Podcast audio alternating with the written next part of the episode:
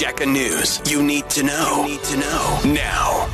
Pretoria en Polokwane môre 1627 Mei ging 1728. In the traffic, there has been an accident on the R24 ramp as it links into the N12. It's starting to back up towards the airport.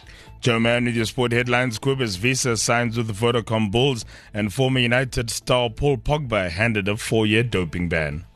Ons skop af met die storie van die dag, die saak teen vyf verdagtes in die sluipmoord op Kenan aka Forbes en sy vriend Tebello Tibbs Motswane is vanoggend uitgestel tot volgende week Woensdag.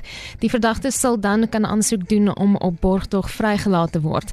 Hulle het in die Landdroshof in Durban verskyn op aanklagte van moord, poging tot moord en die onwettige besit van vuurwapens. Die kabinet het die polisie diens intussen geloof vir sy werk in die verband, so sê die minister en die presidentsie Ntshavheni. Sy het die media toe gespreek oor die uitkomste van die afgelope tyd se kabinetsvergaderings en het ook uitgebrei oor die vennootskap tussen die beleerde Transnet en die brandstofreus Sasol. Die kabinet verwelkom die ooreenkomste tussen die twee.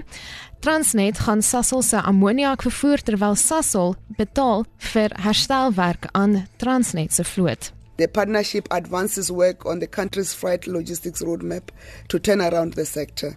The partnership demonstrates how together we can overcome our pressing challenges. Die vakbond Solidariteit sê is nie ontmoedig deur die Gautengse Hooggeregshof se besluit om sy voorlopige saak teen die wetsontwerp op nasionale gesondheidsversekering te weier nie. Die vakbond het 'n aansoek gebring om die adverteer van poste en werwing daarvoor nog voor die wetsontwerp aanvaar is as ongeldig te laat verklaar.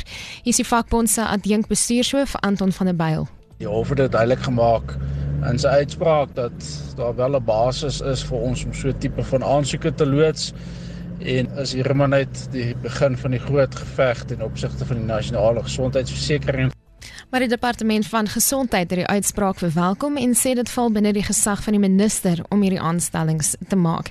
Intussen sê die vakverbond Kusatu, hy gaan sy werkers mobiliseer om vir die ANC te stem om aan die party 'n beduidende oorwinning te gee in die verkiesings later vanjaar.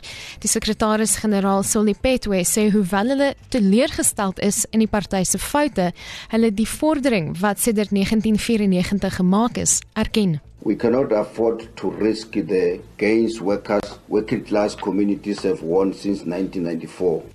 En verkiesingskommissie se partybefondsingsverslag vir die derde kwartaal se skenkings is vandag bekend gestel. Rise Mzansi het meer as 16 miljoen rand ontvang, Action SA bykans 13 miljoen rand en die ANC 10 miljoen rand. Ek is Marlene Fischer top story this hour the case against the five accused in the Kenan aka Forbes and Tebello Tibbs Motswane case has been postponed to next weekend week Wednesday. More music you love all day on Jacaranda FM. Jacaranda FM on the station that sounds like you.